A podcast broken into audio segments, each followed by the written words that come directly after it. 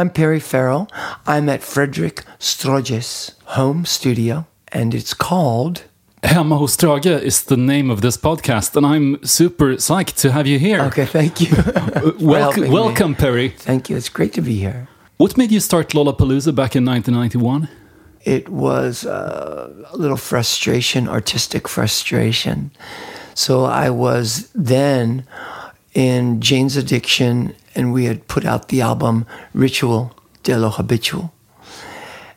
And, uh, but we had been at odds with each other. And although we had put out a, what I considered a, a beautiful recording, the band um, person, personally was not getting along, which was a, a, a shame. But I thought this was going to be my last tour with Jane's Addiction. And so I went to my um, booking agent, Mark Geiger, at William Morris Agency, and told him this will be the last tour I'll do with Jane's Addiction. And he said, Well, then you should make it very special. What would you like to do? And I started writing a list down. I wanted hot air balloons and I wanted uh, art galleries and everything. So that's what led me to creating Lollapalooza. And Jane's Addiction were really big at that point. You were on the like the, the verge Ascending. of you know becoming one of the Yes. biggest rock bands in the world. Yes, Uh, we were at but that you time. just you, you fell apart. Well, it's more that we fell apart. We we uh, it, it had a, a an internal combustion explosion. And on the very first night of the Lollapalooza tour, uh, you um, got into a fist fight with your guitarist, Yeah, it wasn't D- fists. Dave it was more like no, no wrestling. wrestling. It was wrestling body slams. How, how did that come about? Well, well, the, really, what led up to it was, you know, I think a lot of it had to do with we were over overworked and uh, under rested, and constantly being pushed. You know, go out there on stage, go out there on stage, and we were also all drug addicts. So we our first show was in um, Phoenix, Arizona. Was very hot weather there in the summer. It was in the hundreds. So uh, Dave needed to get off the stage, you, if you if you know what I mean. And uh, Because he was yeah, he wasn't feeling well. okay. I wasn't quite as understanding as I would be today about it. And we had given them, the audience, a, a short show. So I, I asked them, you know, no, we can't. This was like a 45 minute show we were giving them, and we were headlining. It wasn't enough time. So I said, no, we've, we've got to go out there. And Dave was said, oh, well, I'm finished. You know, I'm done. I'm not going to do it. So the argument got he- hotter and heated more and more heated about that. And I then I started to insist that he will go out. And he said, No, I'm not gonna. And then I said, You will. And then I, uh, you know, in my, in my um, high school years in college, college I was a, a wrestler. So I was. You were a wrestler? I was a grappler. Yes, I was. Okay, I w- wouldn't think that because you have a very you know slender. Yes, but I wrestled type, but- people my own size. So, but I knew how to leverage bodies. Oh, you know So how I to picked body him slam. Up. Yes, I picked him up and I, I did that. I'm sorry. I, I find it. Fa- I, I, yeah. I, do, I do feel like an idiot that I did that, but um, you know, in did, those did you hurt, moments, did you hurt him or was it? well, he was able to finish the show. He got up and we walked out and finished the show. We did two or three more songs, but you know, I'm a different person now. I really remember wanting to go to the Lollapalooza tour in 1991. I was living here in Sweden. I was 17 years old, and I was a huge fan of Nine Inch Nails, Yeah. Siouxsie and the Banshees, Yes. Jane's Addiction, and Ice T, who was also playing. Yeah, I noticed. I noticed. So there's uh, interesting that day, Nine Inch Nails was having big troubles with their equipment because it was overheating, and a lot of their music was on track, back in those days, it was somewhat of a mystical uh, s- scenario for people like me and Henry Rollins. We watched them and we didn't understand quite why they were their equipment overheated and then Trent went and just started to smash his keyboard and throw his keyboards all over the stage. We didn't understand why he was doing that, but later I it's like, well, that's a good w- way to. It's a grand finale. If your if your music isn't going to come out of the speakers, you might as well just throw a tantrum. Because they had like sequencers sort of at that point. No, Yes. no, no DATs or anything because sequencers overheat Right. easily. That's- Right. But I, I find it fascinating that something so chaotic became something so endurable. Like Yeah. you know, because you were perhaps not the most well organized person Right. back in 1991, and still you Right. created Lollapalooza, which is still around Yes. and has spread yeah. to different countries. Well, it goes to show you that what is most important is intent, intention. I was not the most organized, um, but my intentions were very true. My intention was to create art and bring it to the subculture, bring it out into the light so the subculture could have a, a day in the sun. And here we are. Where did you get the name Lollapalooza? Well, back in those days, 1990 was when I was uh, the inception of it. Was very fertile time for the for the world. Um, it was the first year that the World Wide Web was um, set up and people started to use the internet. Um, but we, but for the most part, I got my words um, from dictionaries. So I would thumb through dictionaries. So that's a Look- word. It actually Yes. means something. Yes. What's the Lollapalooza? It means something or someone great and or wonderful. And then the second definition is a giant swirling lollipop. That's mind blowing. Yeah. Sunday morning.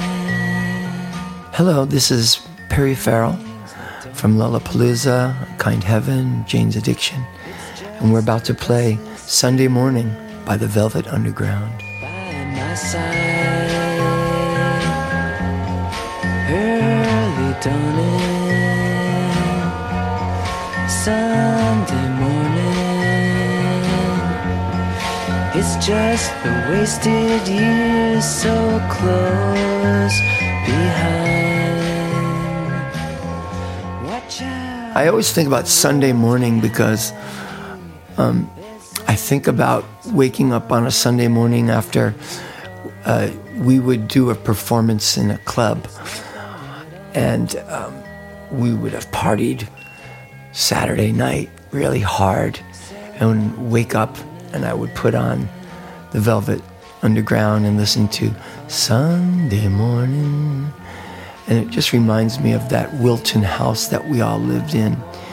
And all the people would go after the show back to the Wilton house, and you wake up with people on your bed. It's exciting, and you really feel like, man, this is the life. It's all the streets you not so long ago. Watch out,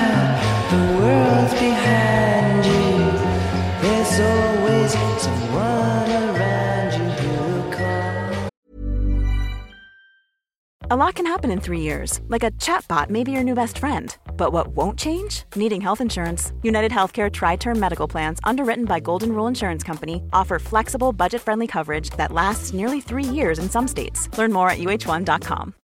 Life is full of what ifs, some awesome, like what if AI could fold your laundry? And some, well, less awesome, like what if you have unexpected medical costs? United Healthcare can help get you covered with Health Protector Guard fixed indemnity insurance plans. They supplement your primary plan to help you manage out of pocket costs. No deductibles, no enrollment periods, and especially no more what ifs. Visit uhone.com to find the Health Protector Guard plan for you. Quality sleep is essential. That's why the Sleep Number Smart Bed is designed for your ever evolving sleep needs. Need a bed that's firmer or softer on either side? Helps you sleep at a comfortable temperature? Sleep Number Smart Beds let you individualize your comfort so you sleep better together. JD Power ranks Sleep Number number 1 in customer satisfaction with mattresses purchased in-store. And now, save 50% on the Sleep Number limited edition Smart Bed for a limited time. For JD Power 2023 award information, visit jdpower.com/awards. Only at a Sleep Number store or sleepnumber.com.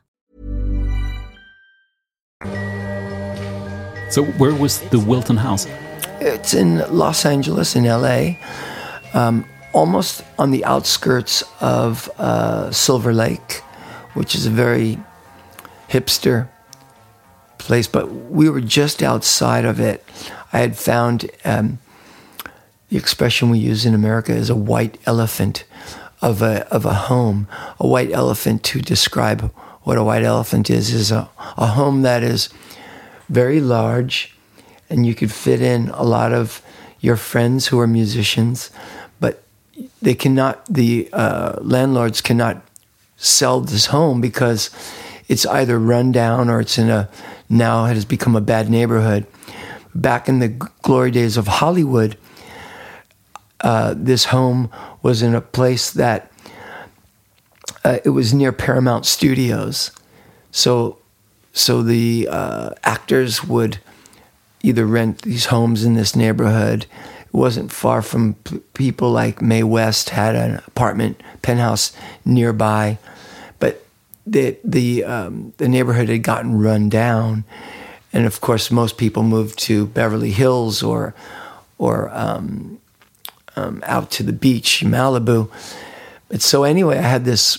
I found this six bedroom white elephant and the landlord could only sell it to a person like myself. And not sell it, I rented it.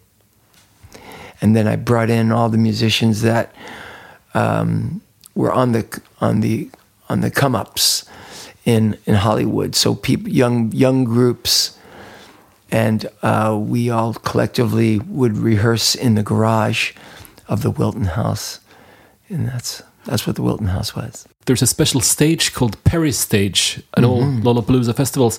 Do you pick out the artists for, for that stage?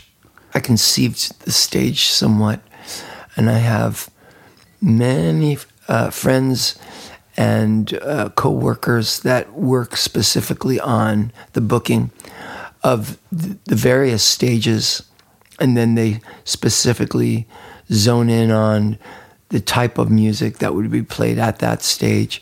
So I don't, I don't uh, do daily. Um, I'm not in the office on a daily basis, but we will have discussions about things.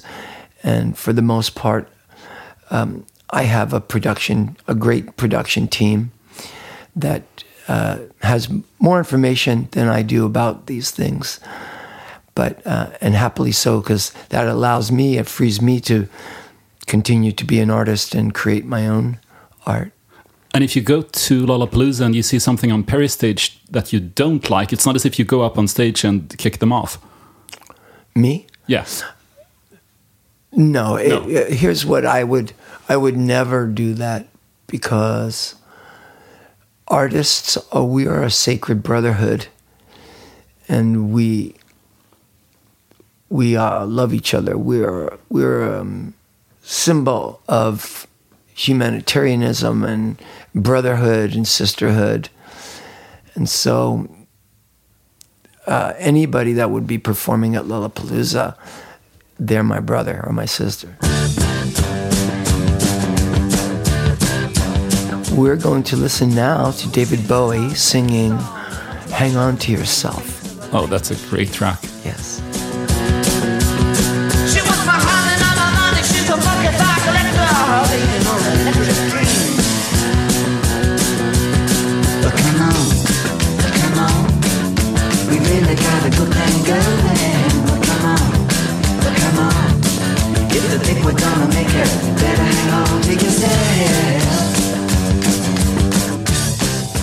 When did you discover David Bowie? Oh, I discovered David Bowie in high school, like probably around 1972, 73. I'm that old, believe it or not. And um, yeah, David Bowie and Lou Reed and Iggy Pop, uh, they were they were giants, or I could say they were titans. In my era, glam was known to certain parts of my high school that I frequented.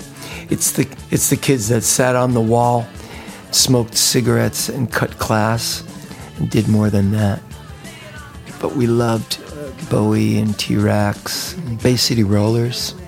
Oh, Yes, yeah, I- the- that was like the biggest boy band of the early 70s. Yeah, People yeah. don't really remember them because, Yeah. you know, boy bands don't go down in history the same way as Right. glam rock bands do, but they were pretty good. They were pretty good, and they had a great look to them. But anyway, that was the glam era, and um, we were into it. If you think we're gonna make it, better hang on to your dad.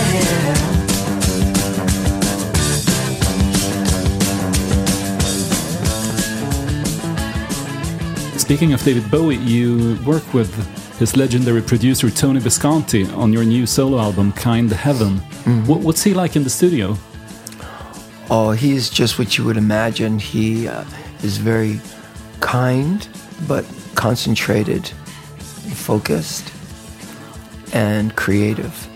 So you can count on Tony to produce an incredible record that will come out like you've dreamt it would. I know that one of your first jobs was to impersonate David Bowie at a modeling agency in LA. Yeah, David Bowie and Frank Sinatra and Mick Jagger. That, that's a very odd way to like enter the music industry. Well, yes, but I wasn't looking to be a musician. I was, I guess you would call it discovered by a woman who was, she ran a modeling show and she also was kind of a madam. Really? Yes. Okay, so um, But I didn't know that part. until you went on your first job, Yes. and they expected to. Yeah. Well, Oh. she just said, Would you like to make some more money? Of course, I had very little money. So, of course, and what do I have to do? Just come to this party on this yacht? Dressed as David Bowie. No, no. That um, I dressed as David in um, this private nightclub that she did. She put the shows on. She did modeling shows, and I said to her. She asked me if I was a model, and I lied, and I said I am. Why not, right? And uh, and I wanted to see where the conversation would lead, and I said I could, I could make your show really good. I could impersonate. I you know I do impersonations of David Bowie. I'm an actor. I'm a singer.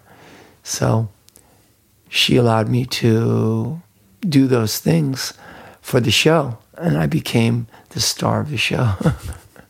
But the the escort thing, what did that feel like? Was it like, uh, um, what am I doing? yeah, I felt a little awkward. Yeah, and uh, things got worse and worse. I was only into that scene for a very short time, uh, and it wasn't for me. did you tell your parents about Wouldn't it? be my fate. no, No.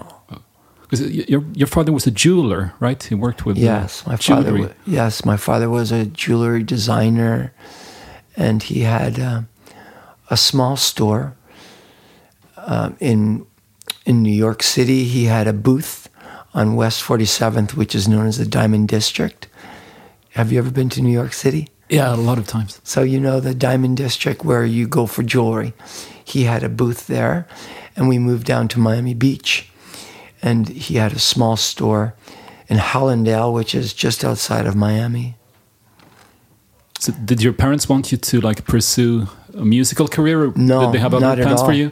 When I was a young young man, my father wanted me to work with him in the family business. I was a designer. he was a designer as well. So what we did was lost wax casting. That's where you design rings and pendants and links to make into chains that goes around your neck or around your wrist. And he was very good at acetylene torch, so he could repair, he could move uh, gold and silver around with this blowtorch and make them make the gold and silver into different shapes, heat it up, and it would turn to jelly. And he he would make, you know, he worked with diamonds and fine gems, precious metals.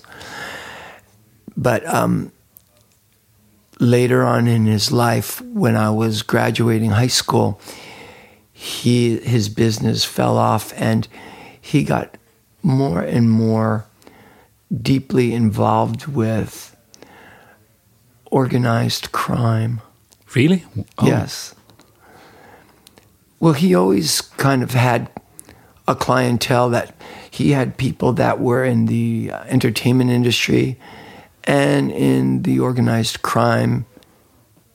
Uh, in, in organized crime, they were always kind of on the outskirts of um, in New York, where he grew up, which was Bensonhurst, Brooklyn.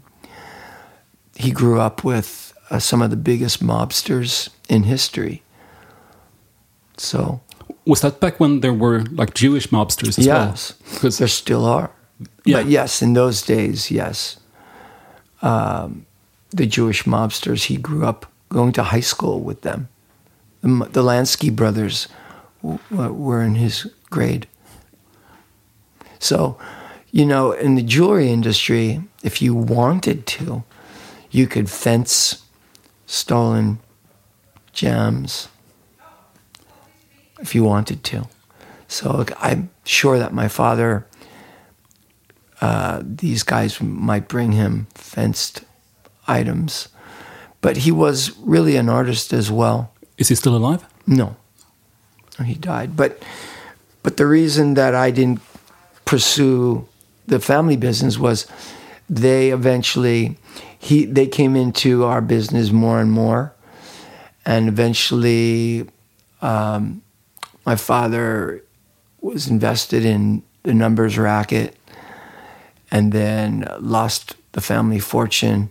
So my father didn't tell me all this, but he just uh, when I, I asked him hey i'm graduating high school now dad and i would like the money that i've been working my whole life for to go on i was going to take a surf trip. And he said i had no money for you. What are you talking about? And me being a young man 17 years old i didn't i didn't understand because he was too proud to tell me about he had lost all all of our money to the mob. And his name was Bernstein. Baron's Tischer, really uh, originally, Baron's Tischer, which um, means a kind, handsome entertainer. Isn't that crazy? That's my real last name. Well, so they, they made it in short. They they said Bernst, Bernstein, but it's Ber, Bernstecher. If you yeah. And you picked the name Farrell, so you would sound like peripheral, someone who's peripheral, who's on the outskirts of something or Right. on, on the edge of, peripheral of, of yes. something. Yes, a person who, yeah, I like to. I was to say I like to watch, um, but I do. I like to. I like to um, notice and have the, the be relaxed enough to kind of zone into seeing what other people are doing, and not always being watched myself, but watching others. Like I do at Lollapalooza. You see, I perform, yes, but I also love almost as much to watch the groups and to listen to them. I listened to your very first band, Psi Com, which was Yeah. this post-punk kind Yeah, of goth, goth. gothic Yeah, uh, yeah. LA band, and it, it sort of reminded me of um, this band, Bauhaus. Absolutely. We love Bauhaus. This is Bela Lugosi's Dead. White on white, translucent like capes. back on the rack.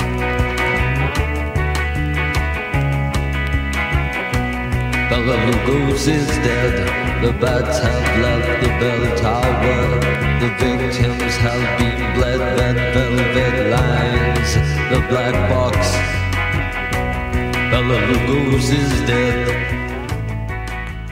You've worked with uh, the Bauhaus bass player David J on a, several tracks, both Yeah. in Jane's Addiction and, And you know, in Porn um, for Pyros. Daniel played on one of these great tracks from Porno for Pyros called uh, Porpoise Head, one of my favorite tracks from For Pyros. So you were quite into goth in the early 80s. Yeah, I liked it a lot. Still do.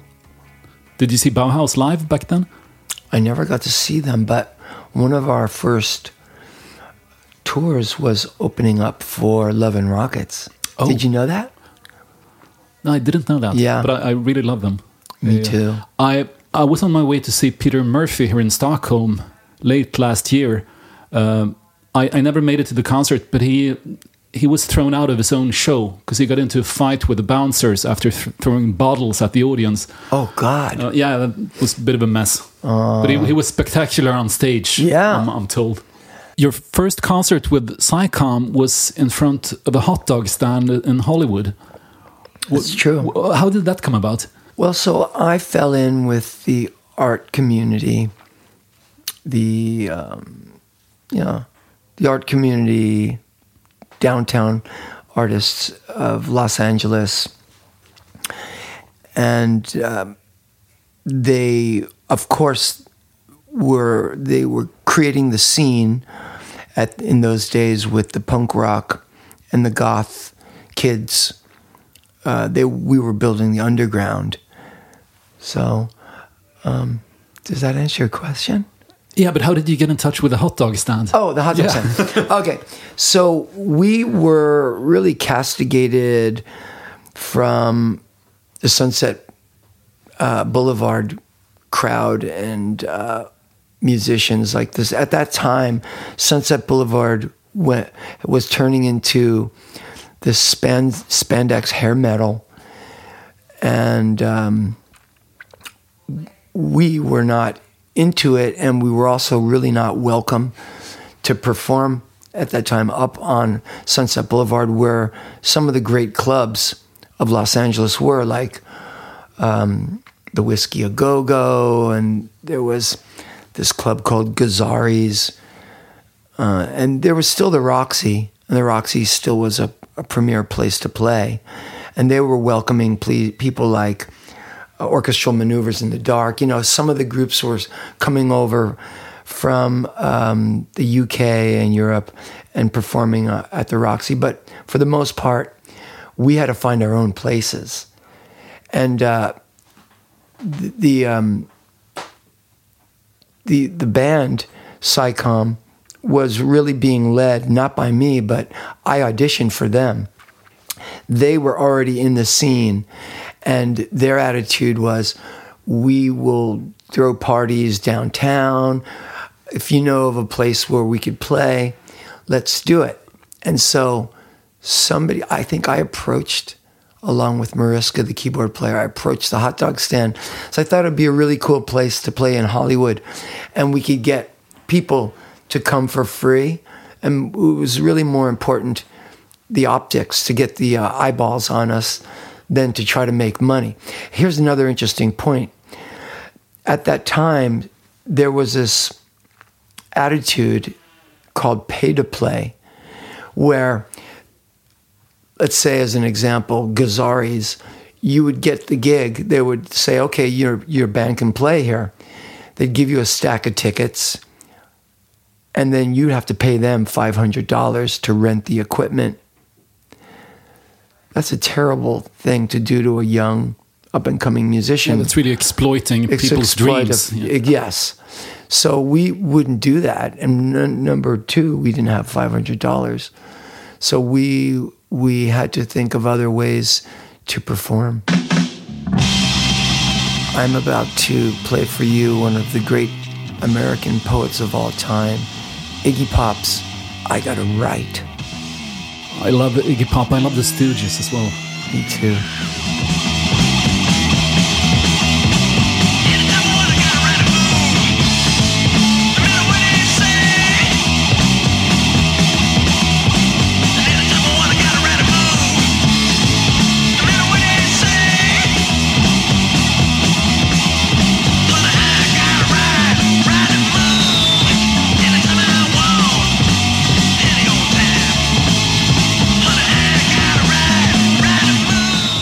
I, re- I read this book by Danny Sugerman called Wonderland Avenue, where he writes a bit about trying to be the manager for Iggy Pop in the early 70s, man. which was a very hard job Yeah. because he would thrash every hotel room and every car that he came in touch with. Yeah. Did it mean a lot to, to you as a performer? Oh, he meant the world to me, still does. He's one of my greatest heroes.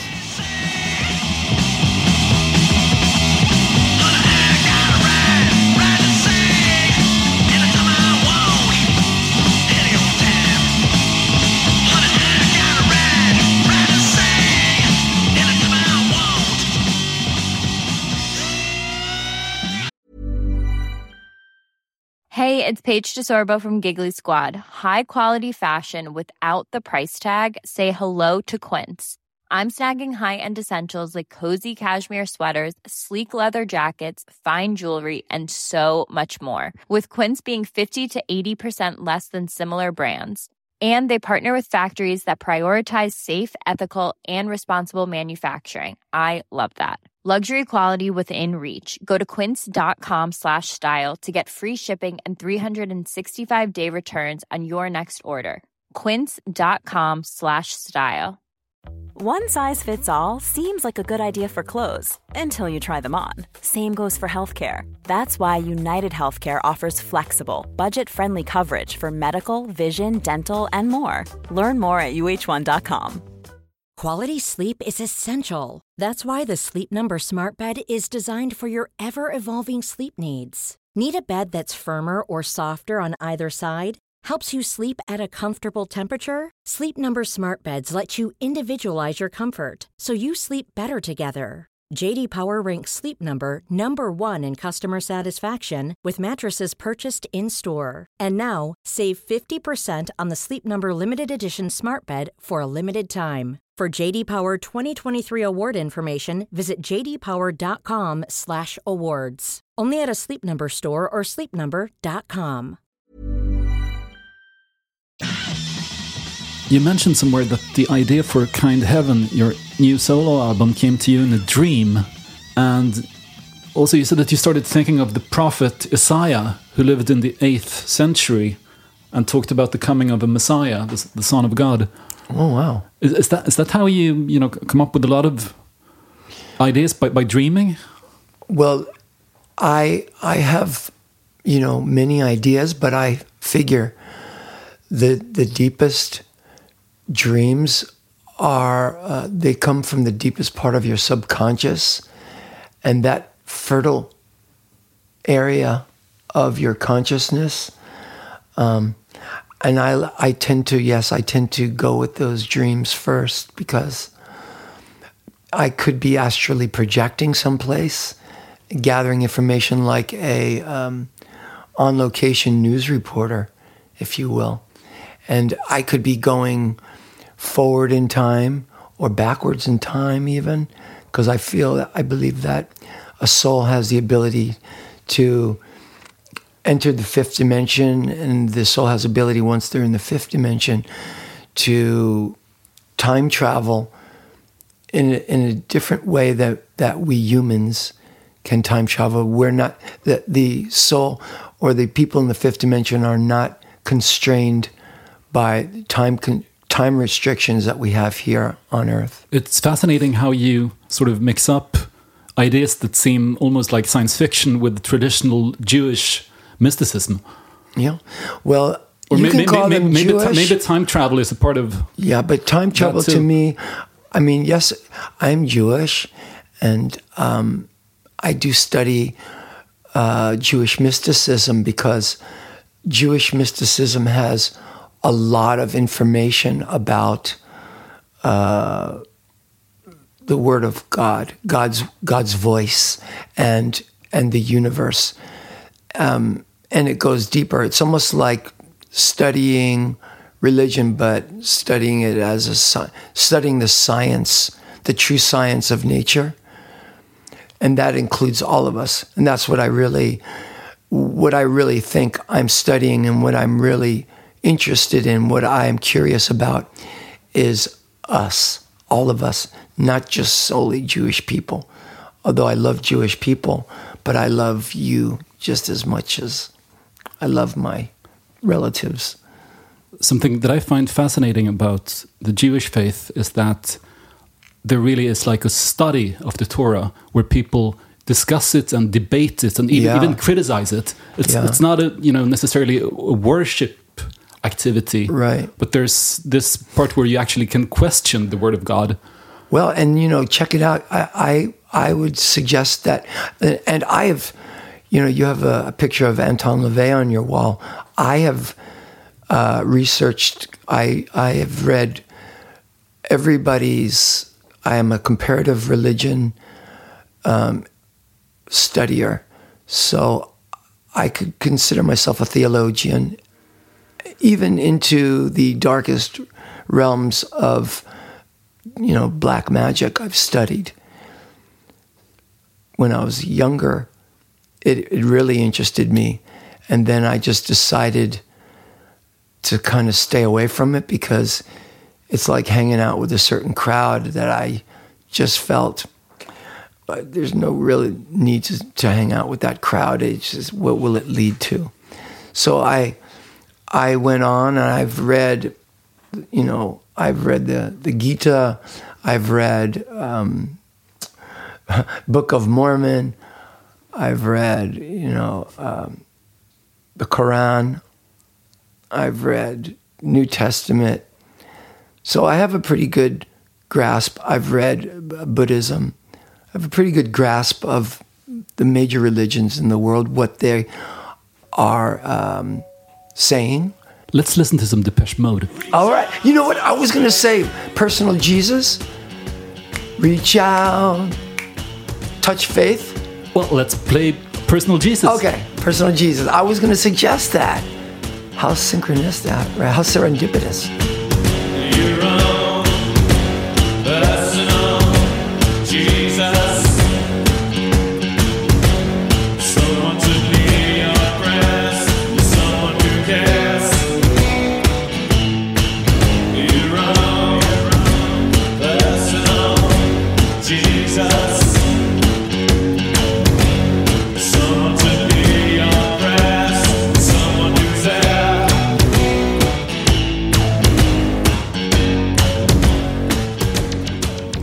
Pretty big Depeche Mode fan, and I remember reading about how Dave Gahan went to see Jane's Addiction on the Lollapalooza tour in 1991, and he had some kind of epiphany there. He um, realized that he wanted to play a new kind of music, that he wanted to, you know, rock out. Wow. So he, he grew his beard, and he got tattoos, and he developed a not, you know, wow. not so healthy lifestyle.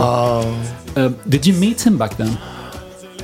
You know, I'll tell you a really weird story. Uh, we went to the UK for the first time. We were going to do one of the big festivals that I ended up to cancel. Unfortunately, I didn't have my voice.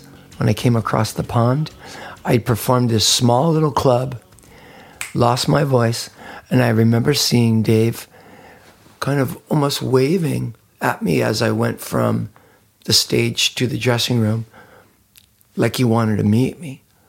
But I was kind of rushed through. And I remember somebody saying, you know, Dave Gahan wants to meet you. And but by then I was in the door inside the dressing room and I never got to meet him. When I, I then of course years later I did. But so that your story makes sense to me. I remember seeing this picture of him in a T-shirt with the the cover of uh, Nothing's Shocking, Jane's Addiction's second album. Well, I love Depeche Mode too. And Martin is fantastic. They're all great. They're all great people, but um, uh, it's kind of great that you also had this notion, let's play Depeche Mode. Well, I kind of always have Depeche Mode in my head, so it's, Really? it's not a coincidence. yeah, they're almost they're almost perfect. Uh, anyway, Dave Gahan said this about Jane's Addiction after seeing you live. He said, and I quote, It was the most incredible thing I'd seen in a very long while. Sometimes they were really shit, and sometimes they were just so mountainous and fantastic. Oh, that's true. That's accurate.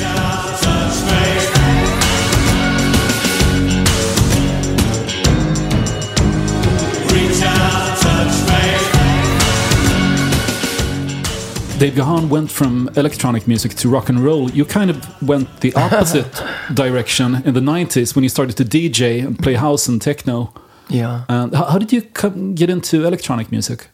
Let me think about that. Well, you know, being just a, a huge music fan, and all of a sudden, Future Sounds of London and the Orb, um, and Orbital, and you know, et cetera, et cetera, I all came upon them uh, around 1990, 91, and I was so fascinated. The music was so very different, but there was a there was a connection. The link was dub.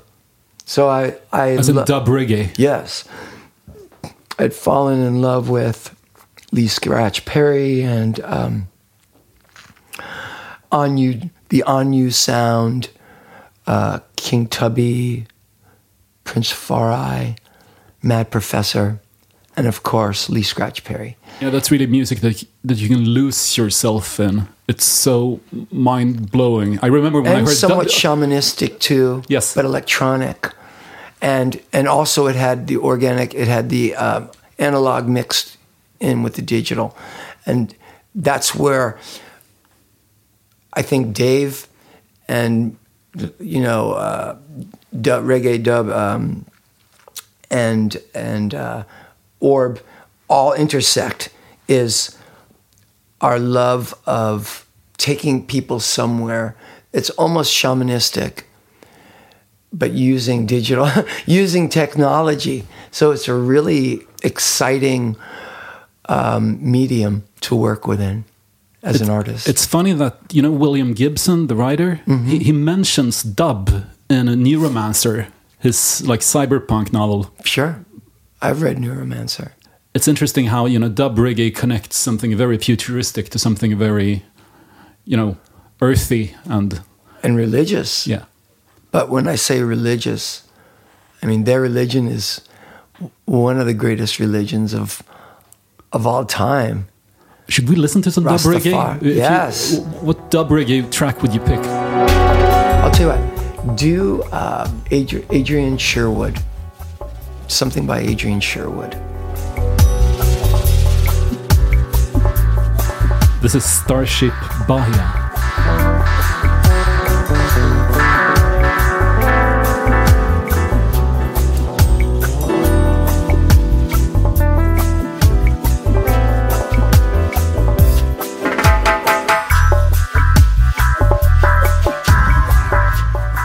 Remember reading about how Lee Perry would, you know, record something and then bury the master tapes in the ground in his garden, so that they would be, you know, No. full. Of Earth? Well, no, no, he, he buried the, the master tapes underground so that they would, you know, receive some kind of holy power from Mother Earth. Really? So he he had them, you know, buried in the ground for a few days until he sent them off to the record company. Oh my God. I'm- that might be a myth, but I'm.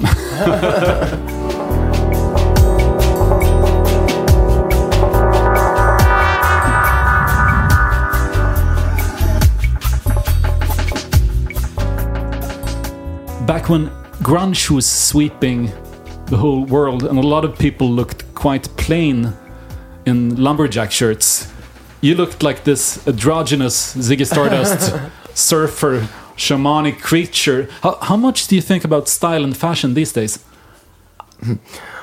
I, I hate to admit that I'm a, such a fashion whore because because if we're um, thought you know talking about mysticism and es- escaping the mundane world and not caring about you know mundaneness of of uh, trivial things like clothing and articles of clothing, but I I just love to dress up. yeah, I, I waste so much time You do? dressing up. Oh yeah, I'm always late. And you're wearing uh, very nice sneakers today. Thank you. They're like They're like um, what do you call it? Miami Vice meets buffaloes in a way. The, the the heels are pretty chunky. They're Fluevogs. John Fluevog. I was just in Toronto, where John Fluevog lives, and I was looking for uh, platform shoes, and these appeared in the window.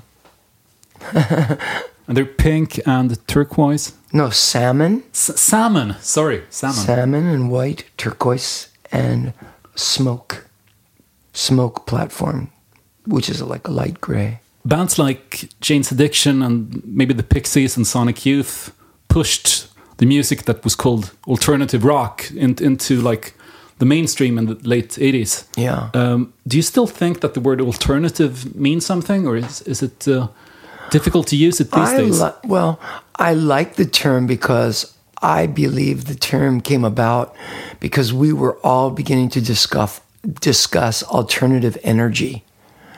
That era was the era when the consciousness of of many was um, tuning into alternate alternatives to petroleum and you know gas and those types of energies, nuclear, into wind and solar and thermo thermo. And so we were talking about alternative energy, alternative energy, and Lollapalooza, as a matter of fact, had uh, Greenpeace coming along with it, and I had started a, a, a nonprofit called Voice of the Land, where we went to the White House and performed on the White House lawn, asking them to do something to help.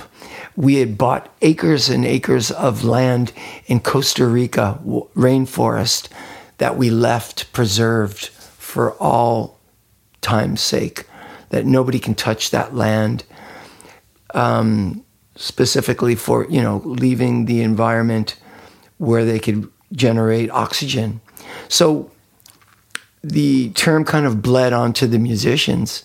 Al- it- it- alternative rock because we were alternative to the hair metal spandex that was coming as the result of, I think, in part, New York Dolls.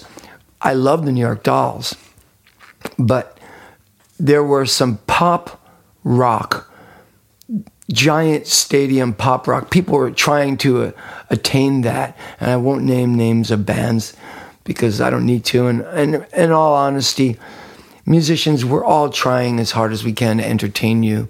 So there's no reason to pick on anybody. But the the um, lyrics, I think, also the intentions of those groups was just um, it was stale. You know, trying to be rock stars for for being a rock star's sake wasn't very interesting, and I think it was generating uninteresting music as a result. The alternative kids, we still looked up to our idols were the, you know the punks, the Sex Pistols, and the Clash and Joey and the Ramones and those guys, um, and so we weren't really after fame so much as we were after to leave an impression, make an impression on uh, the art community, subculture. It's fascinating how, how the word alternative came from your environmental Yeah. you know activities. Yeah. Because you, you, went to 10 Downing Street in 2007 and met with Tony Blair. and I spoke in, to- inside of 10 Downing Street on a. Um, he brought out this, I guess you would call it a step stool, maybe a tailor. If you ever went to a tailoring house or a store, and they get you to stand up on a, a box, like a crate, and this was like uh, a crate that had a velvet padding, and I stood up on it. I was it was only like a foot So you And had to stand on that thing Yeah, this man came him? out with a proper wig, powder wig, and he put it down, and he told me, he just like put his hands out and pointed to it, like, "All right, now you think you've got something to say? Well, say it now." So it's a And bit like know- in Speaker's Corner in Hyde Yeah. Park, where you stand on a. Yes, but I was at 10 Downing. Okay. Tony Blair was there, and you know who else was there? Um, Roger Taylor was there, Oh, and from um, Pink Floyd. no, No, from, from Queen. Queen. Queen, of course. Yes, sorry. and and um, Brian May. And you were talking about the global warming. Yes, I was trying to impress them to help uh, ease the uh, effects of global warming, to do something, you know. Well, yes, I tried. And what ended up happening was I didn't succeed right then and there, but I haven't given up, of course. But at that time, I was going to try to put a concert together.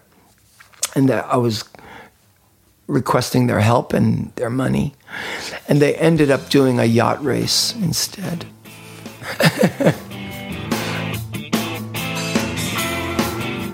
This is a song by Patti Smith called Summer Cannibals.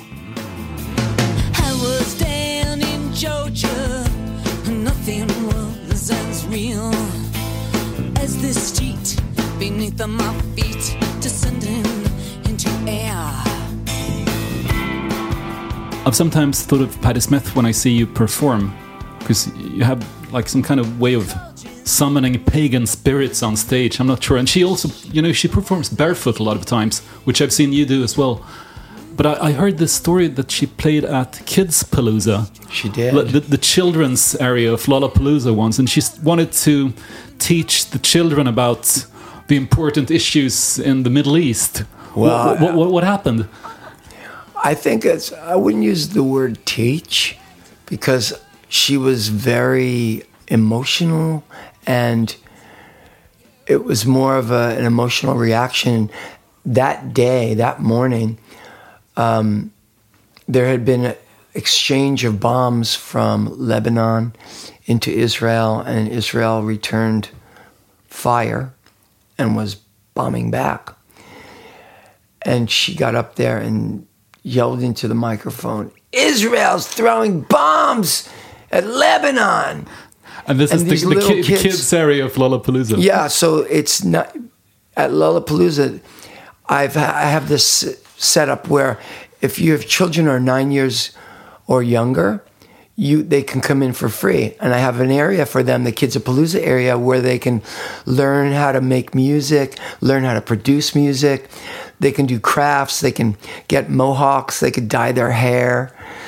Um, basically, they can punk out. And so she was playing there, and I was her backline. I was her roadie.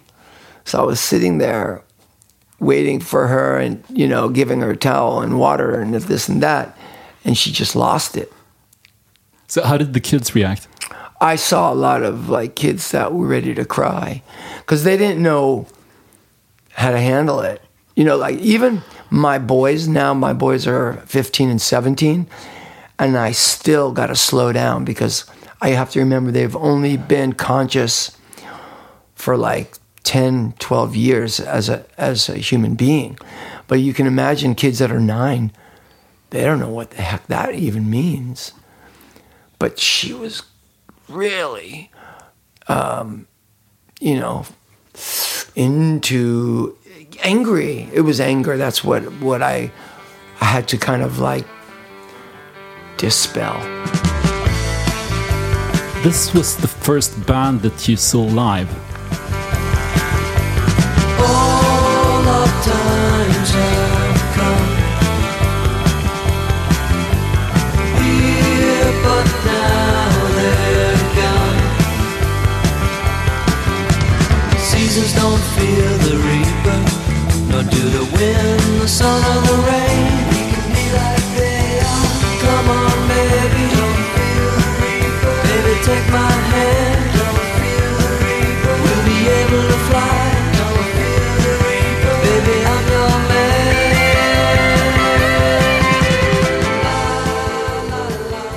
Fear the Reaper by the Blue Oyster Cult. Yeah. Where did you go see them? At that time, I was living in Miami I was going to high school and I started to go con- to concerts down in uh, Miami Beach. They came through there.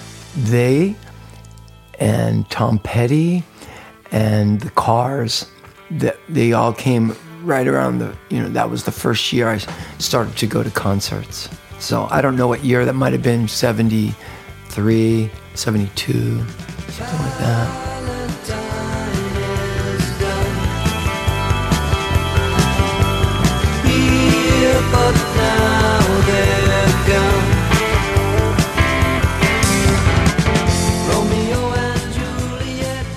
So, what were the Blue Oyster Cult like live? I Did it leave a big impression on you? Oh yeah, because they had lasers. They did a laser. Lasers back in the 70s? Yeah, they had a laser light show.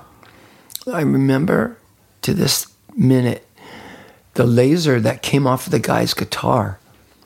It was like a ruby or something like that. I don't know what it was, but while he played guitar, it came off of his guitar, came out of his guitar, and then this square, this like laser square was over our head, almost like you can almost touch the la- the square, but it was a laser, so you can put your hand through it. And of course, there was this diffused light from smoke that came up. So I was just enamored and hypnotized by rock. And then you went to see Led Zeppelin a few years later. Mm-hmm. A concert which was cut short for some reason. What, what happened? So my friends and I, we had lived. Um, one of my friends, we call him Broder because that was his last name. Broder's sister was going to college up in Tallahassee, I believe, or Tampa, and Led Zeppelin, as close as we could get to them, was the show in a stadium up at Tampa. So we all jumped into Broder's station wagon, his mom's station wagon, and it was probably three or four hour drive. And we were going to get to see the mighty Led Zeppelin. That was our favorite group. We knew everything about Led Zeppelin. We would wait for their records to come out. You know, months in advance, we'd hear that the record was coming. And so you couldn't have been more excited to see a group in your life. And Florida rains a lot. So we were in that stadium. We were back about, oh, we were near the cheap seats. Maybe we were in the cheap seats. They were not specks, but I could see them. They were as big as your pinky fingernail. And out they come. And the first song they did was.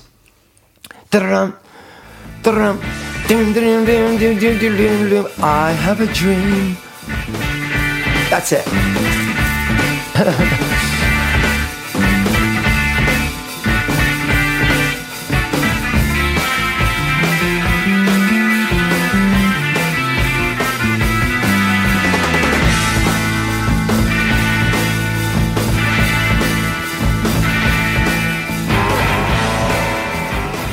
And when they slowed down, I have a dream. And it was my dream to see them. And all of a sudden, it starts to pour, Florida style, where it's almost like they have hurricanes down there. In fact, the college uh, team is called the, Mi- uh, the Miami Hurricanes in Miami. So it started raining harder and harder. And after one song, that song, I think they might have tried to get off one more. They said, um, Robert Plant said to the audience, We're going to take a break because of the rain. Are you cool? And we all went, Yeah, we're cool. And then they walked off the stage quickly. And we were talking to each other. Wow, what's going? This is amazing. And, oh my God, it's raining so damn hard. And then after five minutes, nothing was happening. And all of a sudden, we hear this sound.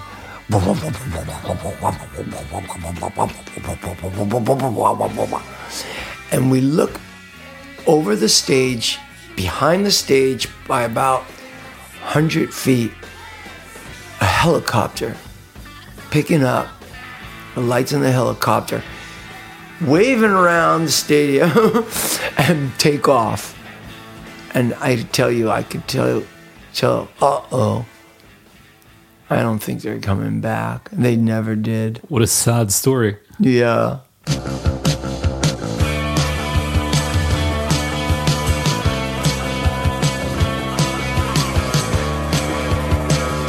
You're about to hear Transmission by Joy Division.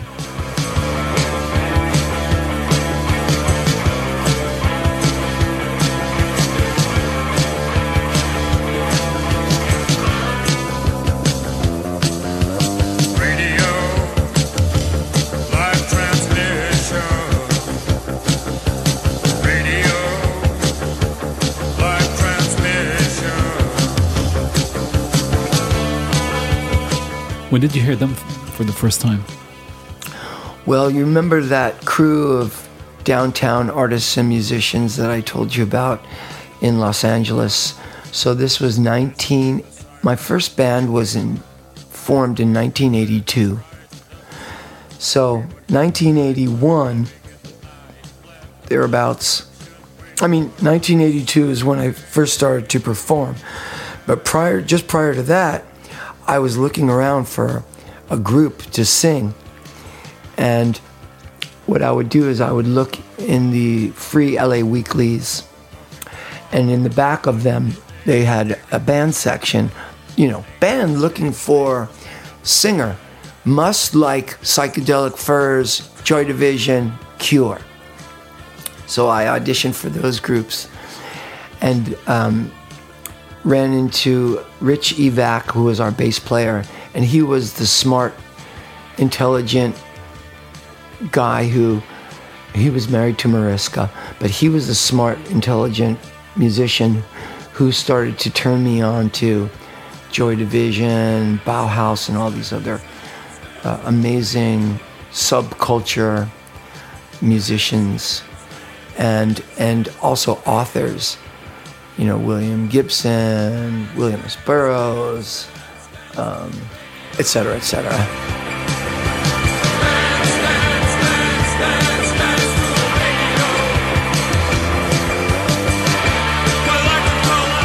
So anyway, yeah, um, I fell in love with Joy Division to the point where I was working at that time as a graphic artist, and I worked at a graphic arts house. It's hard to explain, but back in those days, graphic artists didn't have the luxury of resizing their fonts uh, on, on software, you know, touch of a button. They had to go to a graphic arts house, and we had these big cameras they called stat cameras. So I remained in a dark room all day shooting stats for people. And I also did cards for people, you know, personal cards that you hand out. And, and f- for uh, magazines, I did artwork and, and posters and things like that. But I would stay in the, in the dark room listening to Joy Division over and over. And Joy Division in a dark room. That's the perfect place. yeah.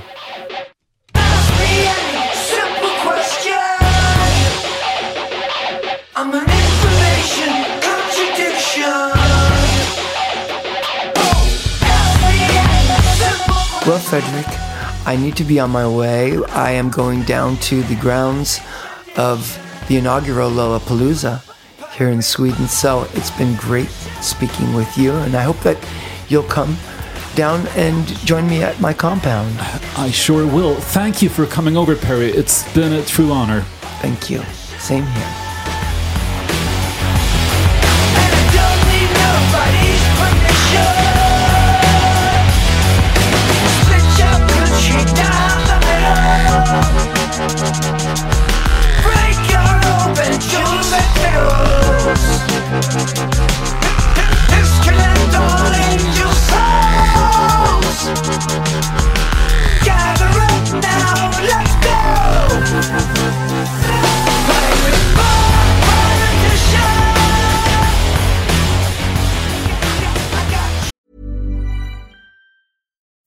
On a budget, we still deserve nice things. Quince is a place to scoop up stunning high-end goods for 50 to 80% less than similar brands. They have buttery soft cashmere sweaters starting at $50, luxurious Italian leather bags, and so much more. Plus, Quince only works with factories that use safe, ethical, and responsible manufacturing. Get the high-end goods you'll love without the high price tag with Quince. Go to quince.com/style for free shipping and 365-day returns.